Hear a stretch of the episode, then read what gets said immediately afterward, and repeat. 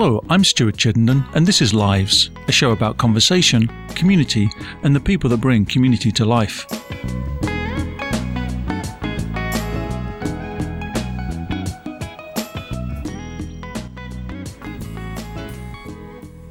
Welcome to the holiday edition of Lives radio show.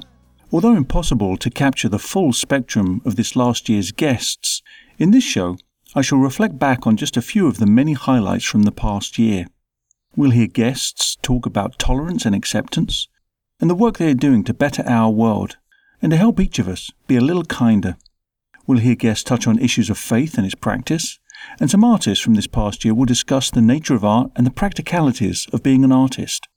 And, of course, having enjoyed several shows featuring talented musicians, we shall hear from them, including some of the music they performed live in the studio.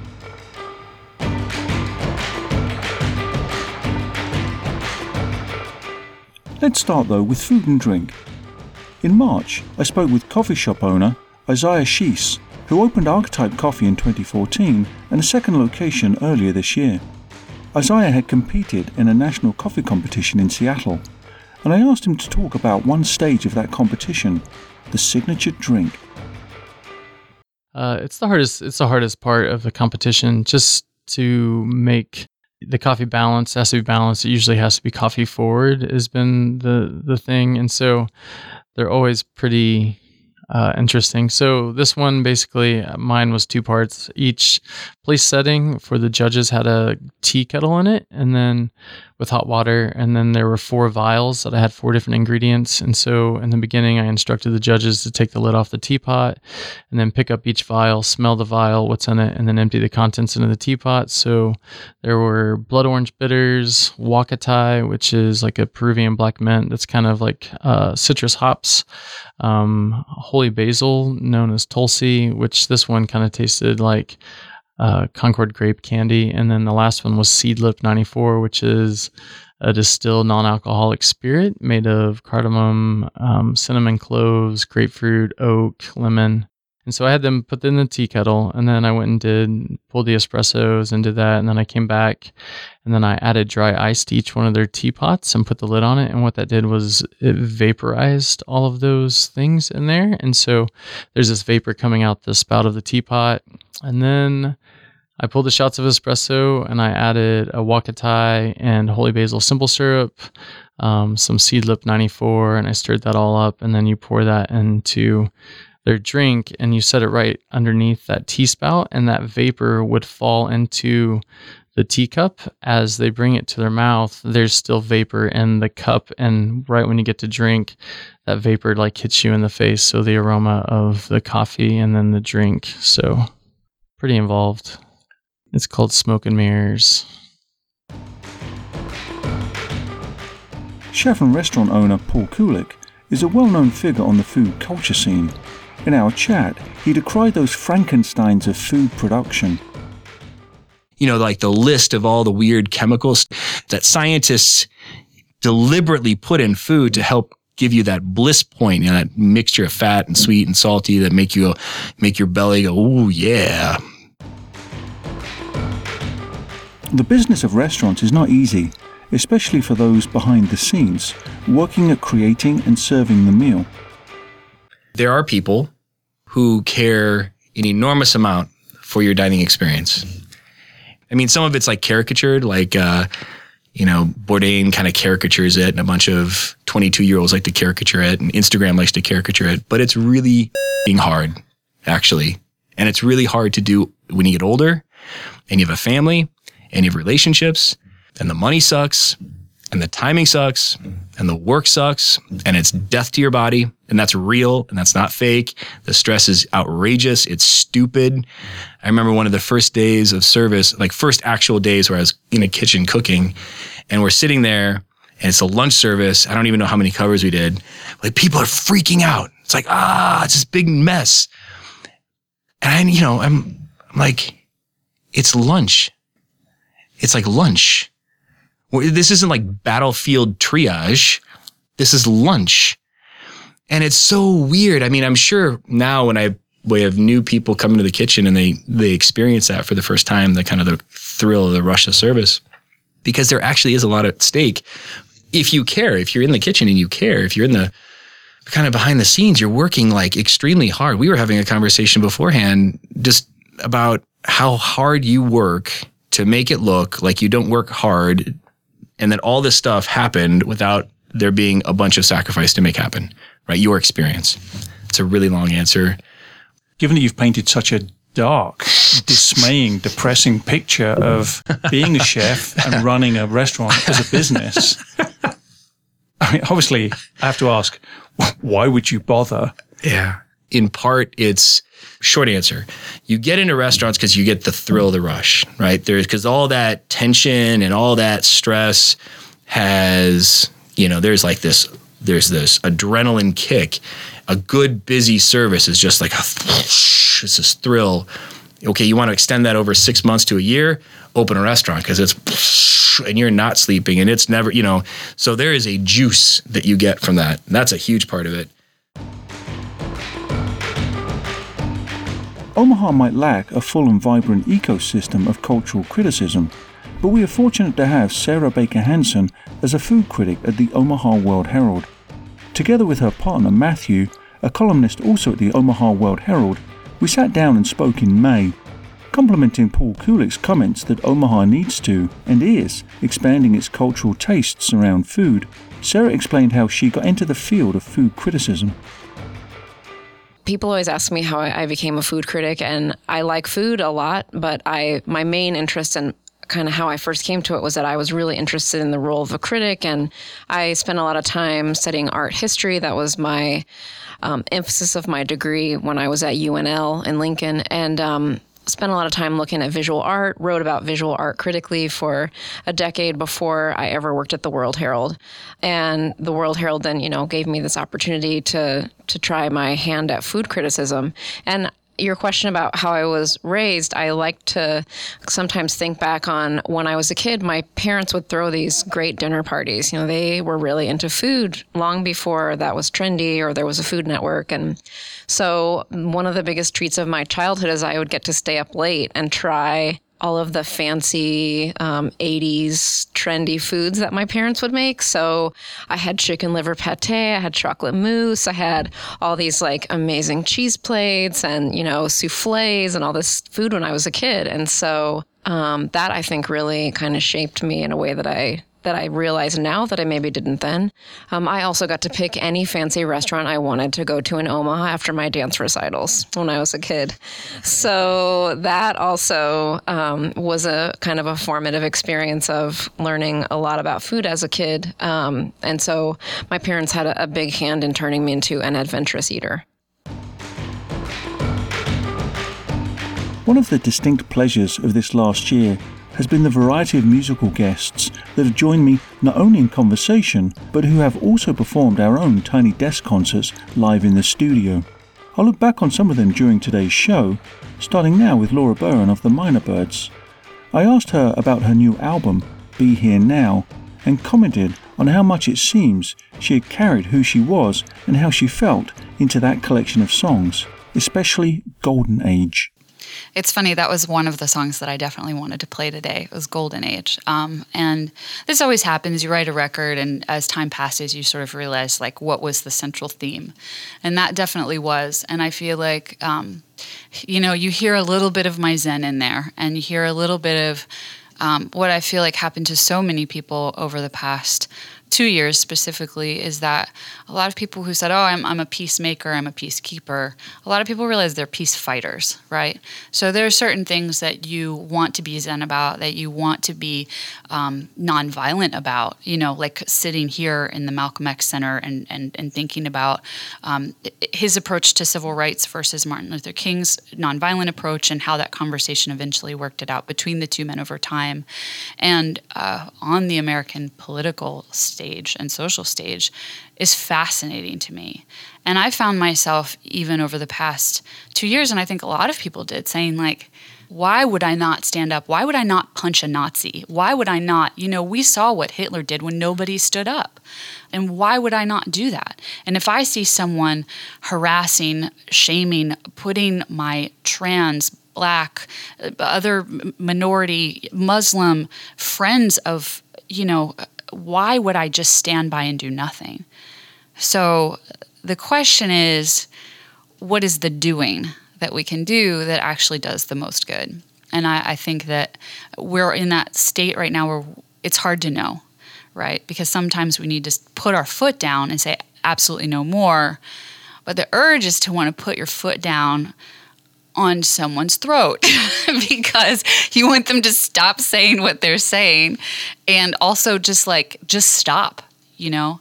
Um, but the question really as pema chodron and like any of the zen teachers would say is is that really going to stop the fighting? Is it really going to stop the anger the hate? Does it really stop the cycle? Did you want to um, sing golden age? Yeah i would love to. Great thank you. We'd love that. Okay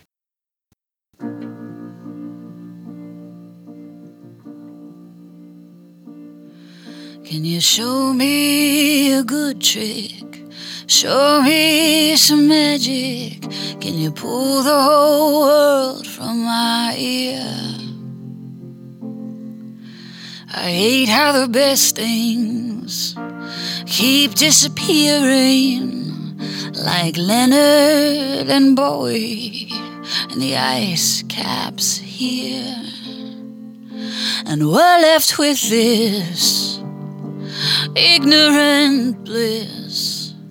When we find a good thing, we can't hold on to it. The golden age, it sure was great. The sun was so pretty, we couldn't look away. Now I can't see my brother my sister or mother through the rose colored glasses of my own news feed and the sermon I'm giving in this new algorithm. It's falling on deaf ears because the choir already believes. Tell me, where are our heroes? Are they stuck at the wall? Cause we got some real villains to stop before they kill us all. The golden age, it's ours to save. I hear the bells ringing. Are you awake?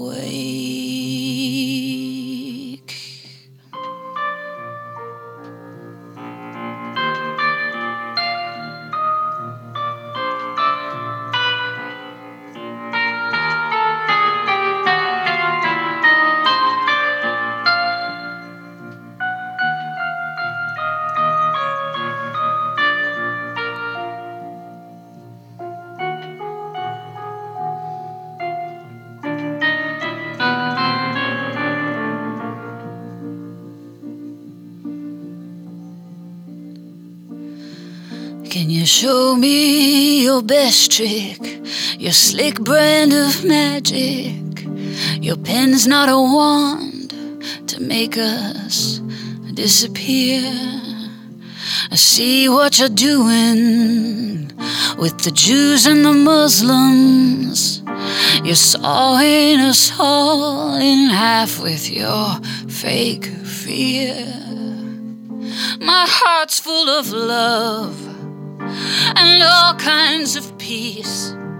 But I think even I could punch a Nazi in the face. The golden age, it goes away when we just stand here with our hands up, begging, don't shoot, please. I'm sure Mars is nice. And I do love the moon. But this is my home, and I'm not leaving anytime soon. So call if you need me.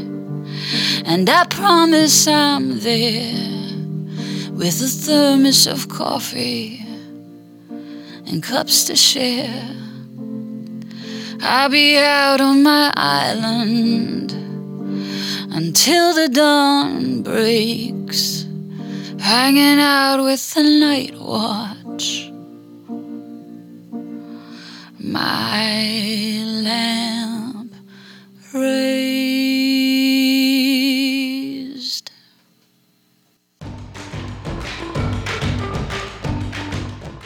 Laura talked about being a peace fighter, and there were many guests last year that evidenced that ethos as they endeavoured to do good in and for our world and our workplaces.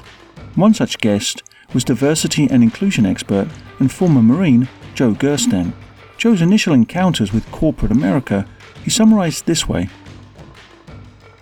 Very shortly after getting into that first corporate role, I was kind of looking around saying, This is insanity. And then I came to the conclusion that it was probably just that company. Uh, and I went to work for another company and, you know, shenanigans and strangeness. Joe's professional work focuses on diversity and inclusion. Alas, despite its popularity in business, it is poorly understood. Um, inclusion is maybe one of the most popular words in the workplace right now. In most organizations, I can ask 10 leaders at random what inclusion is, why it's valuable, and how we capture that value, and I will probably get 10 different answers. Seven or eight of them won't even make any sense. Diversity and inclusion are both big complex topics. The words can mean different things to different people, but I think for an organization or a team to do some real work and have actionable conversations, they've got to have a common language.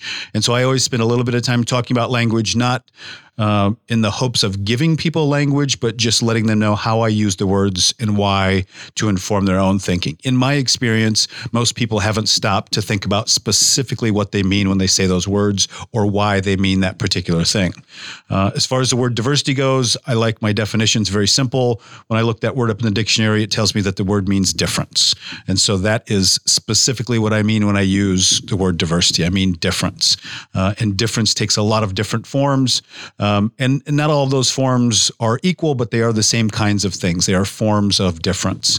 Um, and I think that one of the reasons why our conversations around things like race and gender and orientation continue to be as difficult as they are is because I don't think we have a, a good understanding for how difference impacts us. Um, and I use the word inclusion in a couple of ways. I use the word inclusion to talk about the work of inclusion, um, and that is largely looking for identifying and removing barriers to participation and belonging uh, for a team or an organization or a community.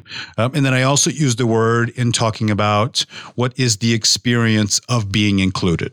So there's the active work of inclusion, there's also the experience of being included. What does it feel like and look like and sound like to be or to feel fully included in a group or a team or an organization? And again, they can mean different things to different people. That's generally how I use the words.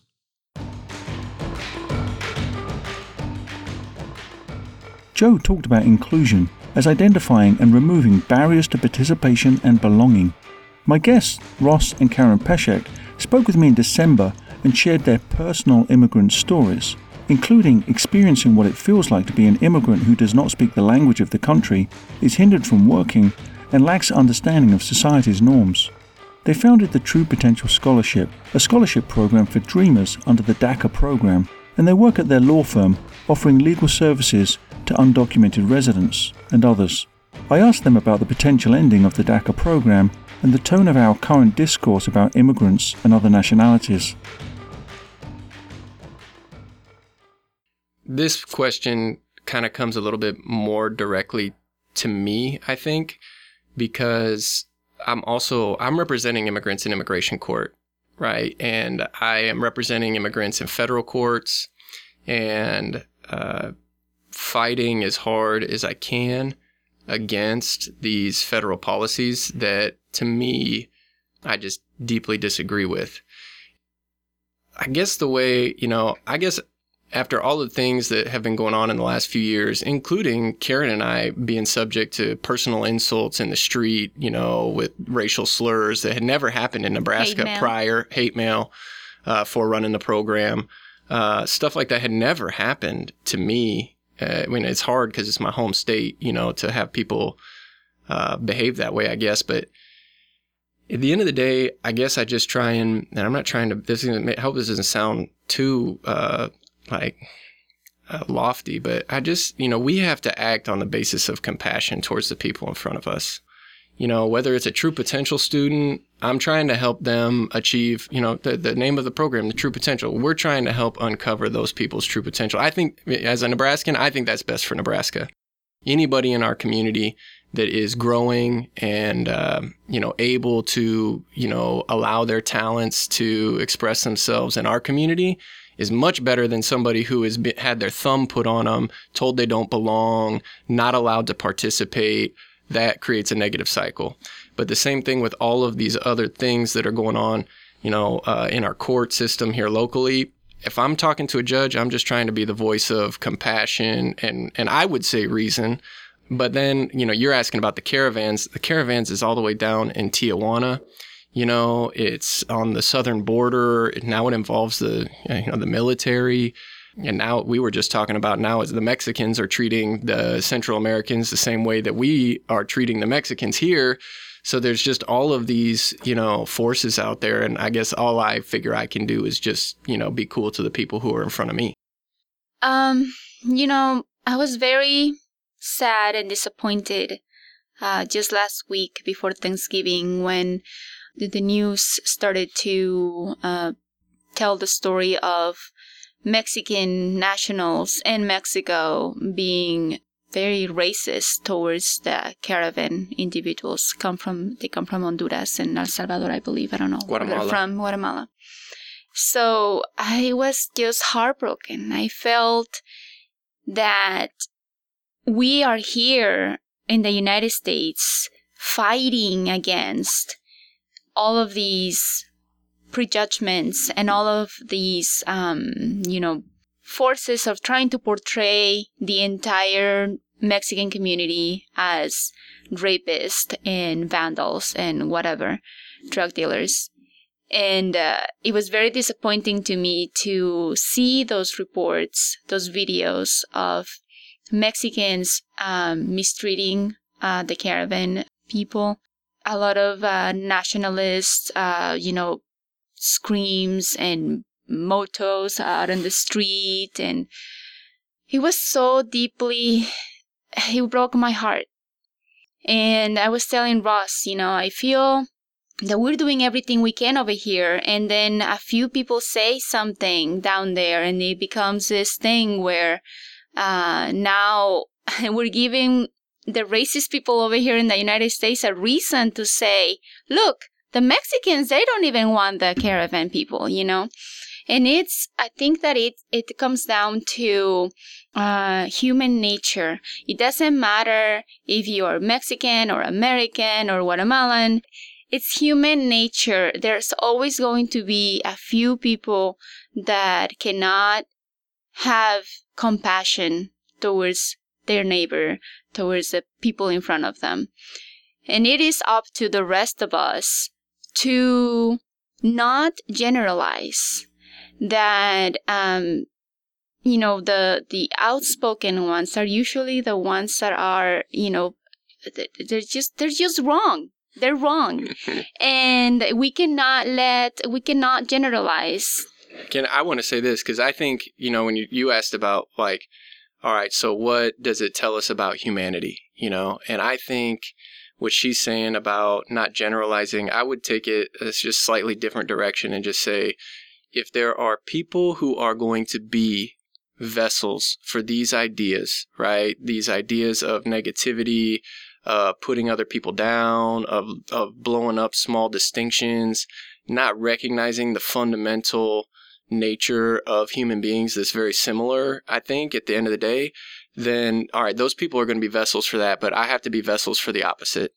I have to be a conduit for positive, you know, thoughts. I have to be a conduit for compassion, hopefully honesty, and, you know, all of those qualities. In February, Omaha's police chief, Todd Schmaderer, spoke with me about a broad range of community issues through the lens of law enforcement. I asked him about the impact of the Black Lives Matter movement and the administration's increasingly hostile attitude towards Muslims, refugees, undocumented residents, and sanctuary cities. The Black Lives Matter and Blue Lives Matter piece obviously it played out across everybody's TV sets in 2014, 2015 that policing had a ways to come. And if you go back in time and look at where we're at now across the nation, policing's improved. Policing has improved, and, and some of the things that have advanced were because of that movement. So good came of that, and and I I would say that during that time period, everybody things are good things will come of this. Sure, the pendulum will swing too far sometimes, but at the end of the day, some good's going to come out of this, and some good came out of it nationally. Some good came out of it locally. The one thing that we noted here locally is some of the issues and some of the the policing procedures and tactics that we were witnessing across the country as new and novel. And this is what we're going to do in the face of this controversy Omaha's been doing for 10 years, well before I was even chief. So we felt very confident in, in what we did. Yet we still wanted to tweak. We still wanted to move forward and, and try to advance. And the, the president came out with his 21 point, President Obama came out with his 21 point plan to policing. And of course, as as astute commanders within the police department, we went through that line by line and we checked it out. And we, we had about 20 out of 21 right then and there. So we felt that our progress superseded and came before the national wave. The reason it came before is we had an issue here in Omaha that took place in March of 2013, in which we had ultimately culminated in six police officers being fired. And that incident there was a breaking point for the Omaha Police Department. And the breaking point be, turned out to be a very positive event. Stemmed from a very negative event, it turned into a great positive. For one, the community got to see that that I was supportive of the community, and we were going to carry a professional line with our Omaha Police Department. But it did something else. It showed and sent a message to all law enforcement officers in Omaha that there's a right professional way to do things, and that's where we're going to be. And Stuart, when we talk about progress, I recall that moment in time. It's a very lonely moment for me as chief, as you might imagine. And when the community came out and supported what I did, I didn't feel so lonely anymore.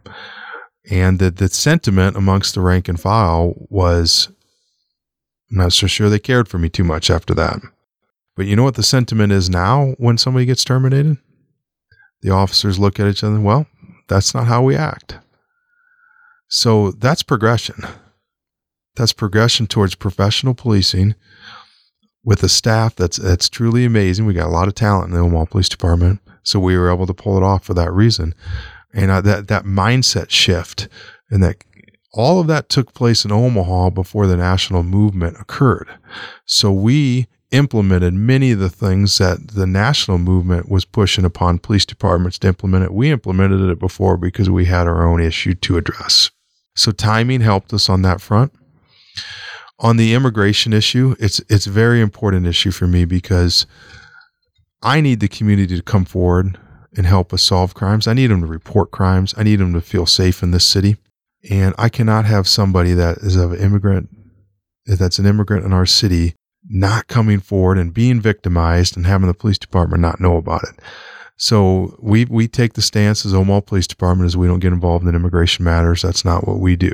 We enforce the local and state laws of this of this state and of this city, and we're not really asking what your immigration status is. Now there are exceptions to that. If you have somebody that's extremely violent, yes, then we'll get we'll get involved in that aspect. But as a general rule, when those officers are going to your house and you want to report a crime, they're not going to ask you what your immigration status is. If we don't do that, Stuart, I have a whole segment of victims that's unreported, and I can't have that. That's not good for anybody. And and when you take that a step further, we have a large immigrant and refugee population in Omaha. A lot of refugees are placed here in the city of Omaha from from the federal government side. They might be Syrian, they might be Sudanese, they might be Somalian. And imagine you talked earlier about some of your some of your concern and your fear because you're from you're from Britain and they don't the officers there don't always wear guns. Imagine if you came from Sudanese or Somalia and the police were the oppressors. How are you going to acclimate to this country? So one thing that we make sure that we do is when they come to this city, we're part of that committee that shows them what it's like in the city of Omaha. and what it's like to live in the United States. And we try to get them to see when you see this police uniform, you see somebody friendly, not an oppressor. When they pull you over for a traffic stop, they're not shaking you down for a $100. When you see this police officer, you can run to them and not from them. And that, that mindset and people's experiences and, and the way that they were brought up can shape that. And it's very, very hard to break through that vernacular. But in a lot of ways, Omaha has done that. And we look to polish this up even more and continue along that front. You know, you touched on something that I hadn't really given too much thought to in, in, in this discussion. But in some ways, Omaha does have a fairly unique situation, having a very large refugee population from certain parts of the world. We do. And so I would imagine that places, as you've just been indicating, certain unique pressures on both the mindsets, the skills, and the resources that the department has. Absolutely. And that's something we're happy to to be associated with though. We we don't look at it as a burden, we look at it as an opportunity. We don't question who's brought into our city. We don't really care. Once you come into our city, you're ours. You're part of us and your family. Whether you're a visitor to Omaha, you live in Omaha, whether you're from this country or not from this country. And that and that's the way we believe. And there, there's a lot of talk about that going across the country right now. And sometimes the national talking points don't always apply to to local venues and local cities. And here we we simply have a, a community policing philosophy, and we want to uh, make our city as best we can. And, and I am, as chief, am not inclined to be an arm of the immigration enforcement in this country because there are federal government. There's a role for them to do that once police departments across this country, and I'm a member of the Major Cities Police Chiefs Association, and all 50 of the top cities in this country, we all share the same mindset. We've all agreed to this. Is we we have to we have policing to do, not immigration. And the minute we start doing one or the other, it means we're not going to be successful at the other one. And from a just from a human standpoint, it's it's our job that we don't want any victims going unreported. We also want to catch those that are perpetrating crimes, and we need witnesses. We need the community to come forward and do that. And it wouldn't be very smart of a police chief to damage that, would it? Back to some of the show's musical guests this past year, this time with Clarence Tilton. Here, they explain the origin of the band name and the band logo. Then we'll hear one of the songs that they performed live as part of an acoustic set in the studio. Um, well, the I, I got to preface this by saying the hardest thing in the world to do is naming a child. The second one would be naming a band. so we went round and round, and it was ugly for a while. And at that point, we uh, just started throwing out names, and the one that stuck was the name of our grandfather who went by Tilly. So we took his actual first name, Clarence, and made it Clarence Tilton. And we are hugely devoted fans of, of Clarence White. And so we like the, uh, we like the, the name Clarence to begin with. So it just felt right. And the band all was like, yep, that's the one. That's the one we want. And so I have to answer to Clarence every once in a while, but it's a, it's a family name. Oh, and so the lighter is his. CTW is Clarence Tilton. On the flip side of that lighter, it says uh, Casablanca, Casablanca 1942. 1942. So that, that, that was his World War II lighter that he brought back. And it's been encased in our father's like frame up on the wall ever since we were kids. And, and it's just, it's this cool silver metal thing. And as kids, we just wanted to have it forever. And it was like, that's, I don't know, that once we figured out the name, it was like that's the logo right there. So that's uh that's how it ended up. But Paul, you should probably stand over here too. Guitar sounds nice. Give us some percussion, Jerry. Ham bone on the breakdown, right? Ham bone, yes. Right. So just Introduce it. Don't forget to introduce it. Um, this is a song called First One Home. Uh, actually, uh, Corey and I started this one on a in a previous band, and it was uh, on a, a sort of a benefit site for Slim Dunlap, and uh, but Chris also worked on the recording of it. And now we've done another recording that'll go on our next CD.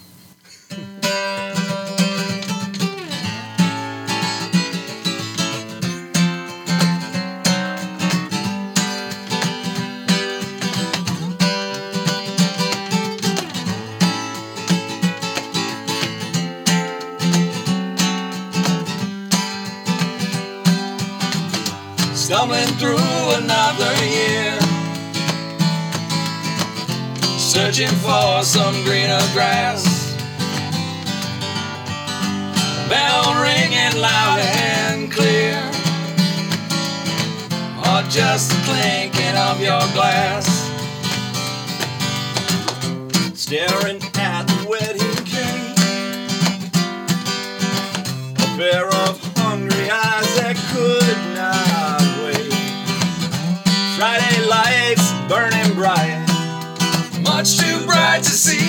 Raise a glass to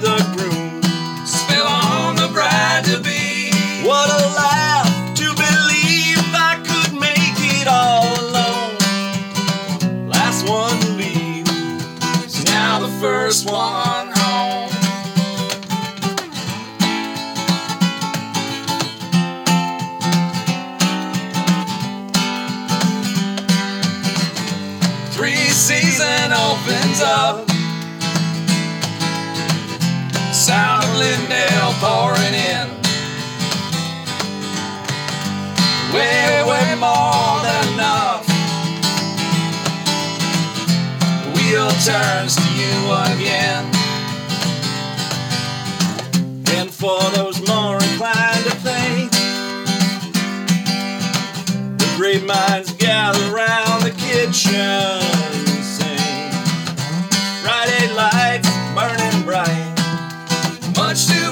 see.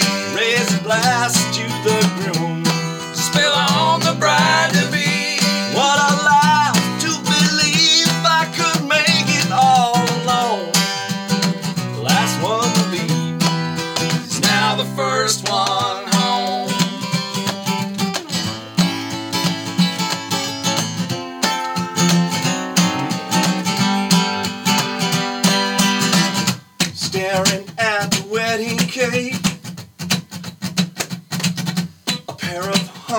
eyes that could not wait. Friday lights burning bright, much too bright to see. Raise a glass up to the groom, spill on the bride to be.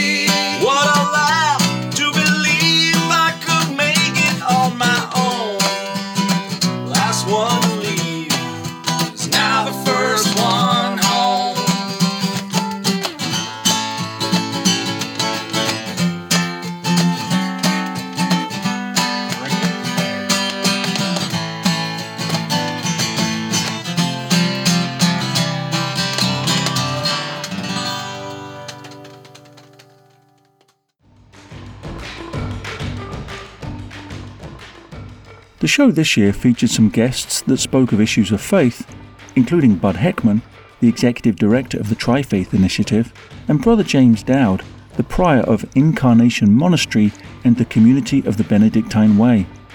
One of my favourite guests was the Reverend Canon Liz Easton. I asked her if, in a society that is drifting from mainstream religion, yet increasingly seeking meaning, whether people that encountered her were awed by her faith devotion. That's a great way to frame it. And I'm not sure if they are, they haven't said it that way. I think that there, I often say, I said this especially when I was a parish priest, which parish churches are just run by the devotion of volunteers, of people who work a day job and then show up at night and show up early in the morning to like really do the business of the church.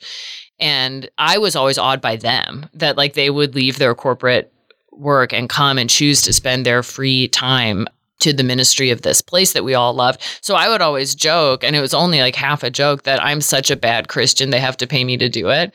Because that really is what it looked like. Like I've almost every day, and this remains to be true, I have to sort of pinch myself and say, like, you you lucked out and you need to remember how lucky you are that you get paid to basically explore my faith and love people and um you know, try to try to make this thing run farther into the future. Like it's just such an incredible gift. So I don't know if people feel a sense of awe of it. I think a lot of our what we imagine we know about clergy of any faith tradition is not necessarily true.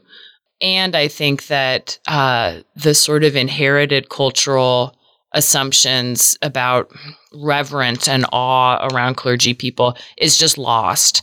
You know, uh, that has to do with, the, of course, the scandals of the church over the years, the church losing its credibility in lots of ways. Um, and then church attendance is down and I don't know. So, like you asked me earlier before we were, uh, when we were waiting to get started, what people think about me wearing a clerical collar. And that varies, but I think a lot of times people don't know what that is. They think it's sort of a fashion choice that I made that day, which I always think is more fascinating. Like, what, ask me what kind of person I am that I put a piece of plastic around my neck as a fashion choice. that would be more interesting. even than being a priest. But so I don't know. I think some of it's lost and people aren't thinking about it at all. I was fortunate to have a number of artists in conversation with me during the year. They included poet Maggie Smith, Bemis residents, German artists Sebastian Hearn and Lisa Horschman, and author David Philip Mullins. Edgework is how Otis 12 described creativity. We used to talk about the creative process. Yes, it's edge work. And the trick in being creative is being right on the edge, teetering a bit. The danger is for artists, a lot of times we fall.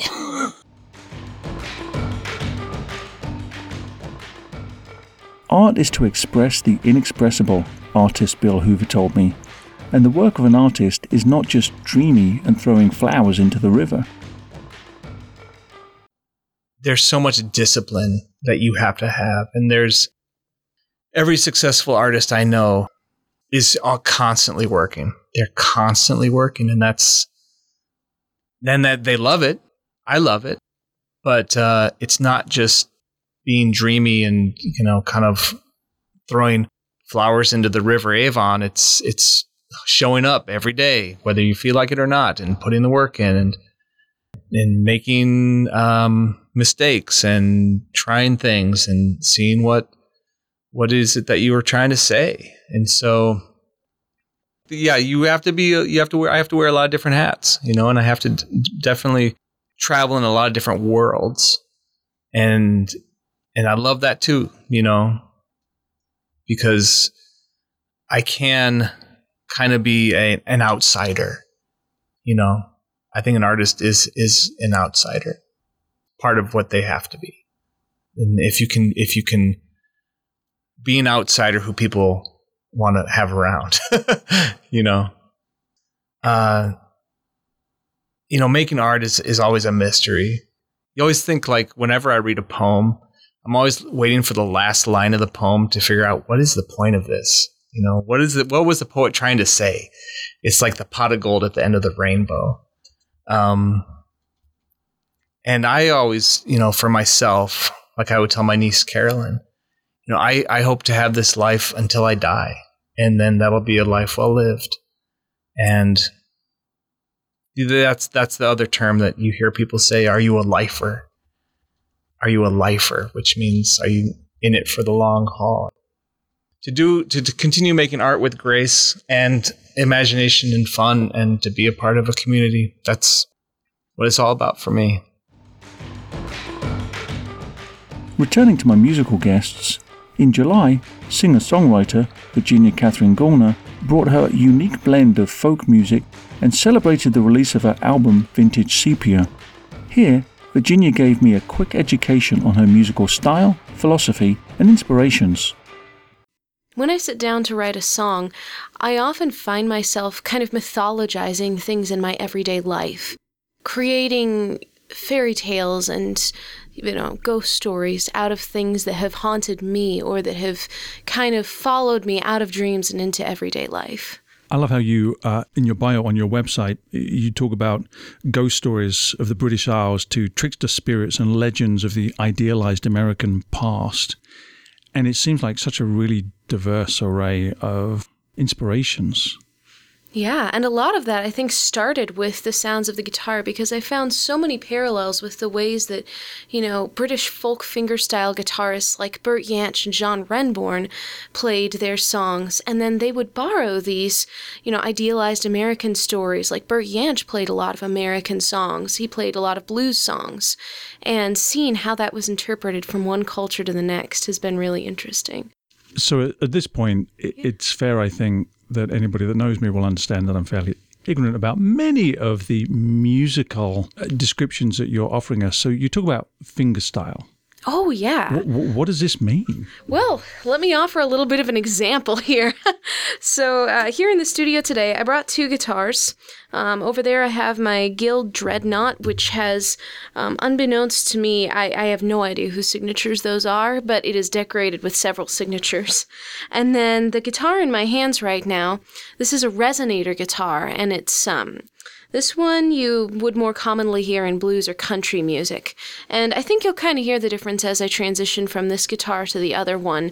There's a sort of a tinny metallic sound, the metallic sound to it, because this kind of guitar was originally designed um, when guitars were first being brought into bands and they needed a way to project the sound before amplification happened. So they designed this resonator that goes on it. And that's why it's called the resonator guitar. So um, we're talking about fingerstyle. So I'm getting ahead of myself here. Um, so a lot of times you hear like the strumming singer songwriter.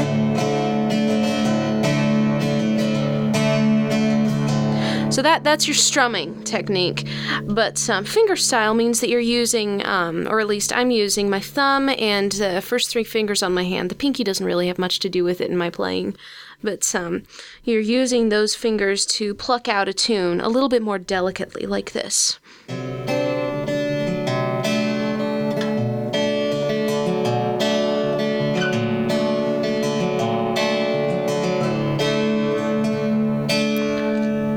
Yeah, so the thumb kind of makes the bass line, and the um, the fingers kind of make the accompaniment. And especially in a lot of these British fingerstyle guitarists that we're starting to talk about here, um, you'll hear them playing melodies over the bass line like this.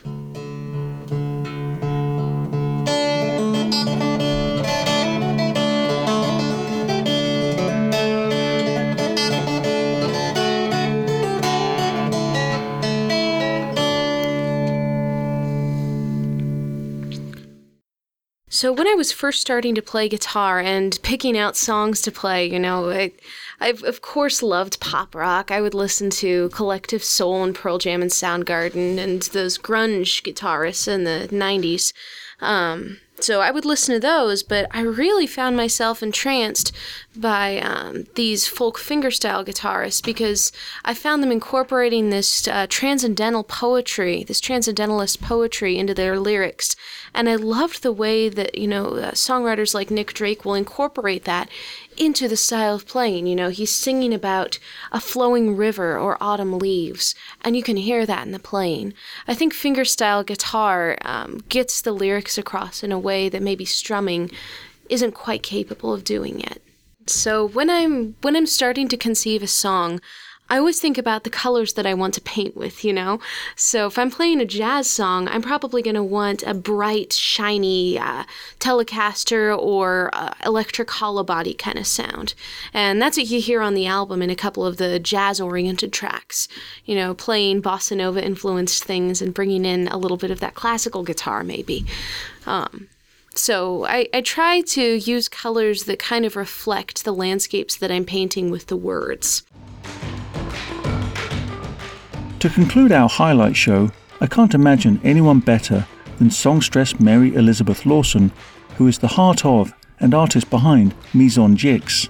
As Mary said, and evidenced in her new EP titled In the Middle, Mesonjixx makes music that reminds us to find love in moments of seeming chaos, igniting the fire to fight for freedom and confront life honestly.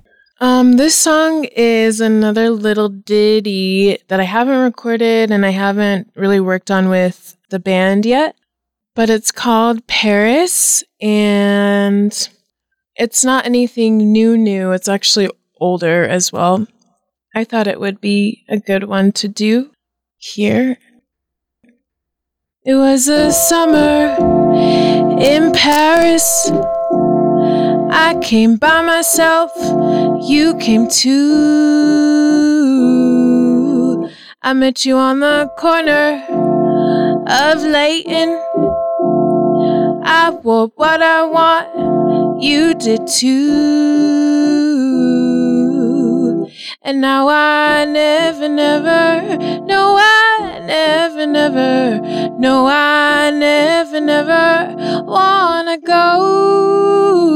No, I never, never, no, I never, never, no, I never, never wanna go. You can meet me at my apartment on Leighton.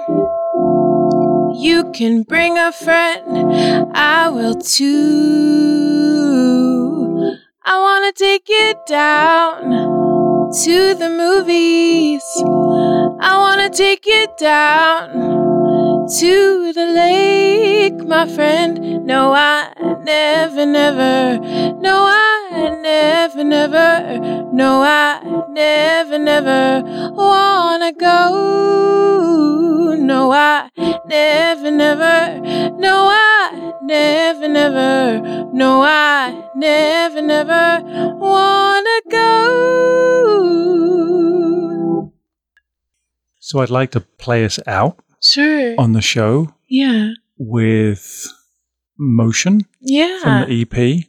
Awesome. Would that be okay? Of course. And would you just tell us a little bit about the song Motion? Sure. Emotion is about the experience of falling in love and the aspirations of being in love for the first time with someone new, um, but also feeling this loyalty and this um, sense of future with something new. Now we we've been on this path. I cannot look back. Granted, we could be together for a while longer. I know what it is that's got me coming back to you. It's those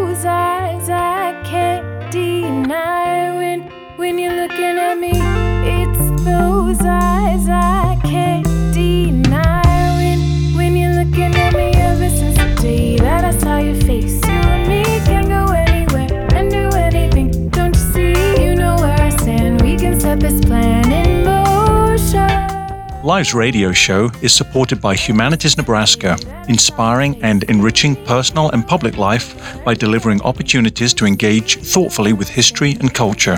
Learn more at humanitiesnebraska.org.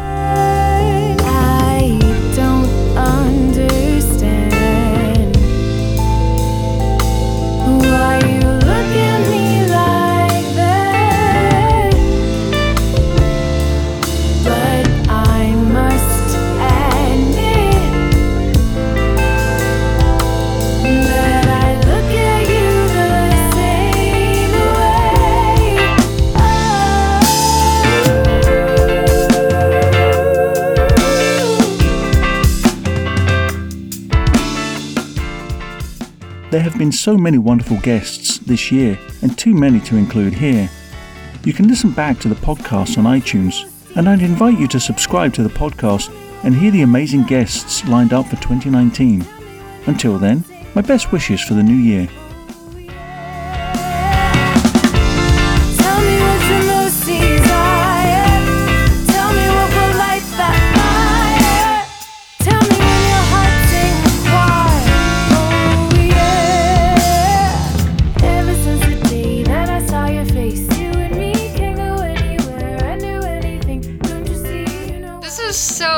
Lovely. Thank you. Did I answer your question? I, sorry, that was I got a little rambly there. No, that's great. I loved it. Thank you. What was your question? Yeah. Oh my. Can you edit that out? Okay, sorry. Uh, I might edit that one. uh, Oh, that is out of tune. Sorry.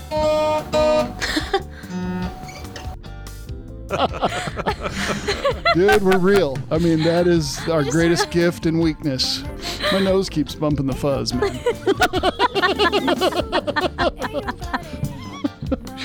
Dude, you're the one if you're reading I love something. radio. Cut. All right. Thanks, Stuart. That was really fun.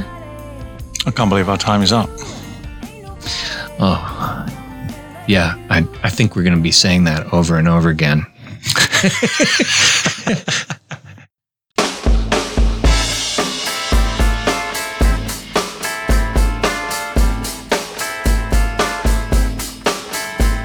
That's the end of this week's show. The magnificent Marion Fay helped produce the show. Lives is an executive production of Squish Talks. I'm your host, Stuart Chittenden.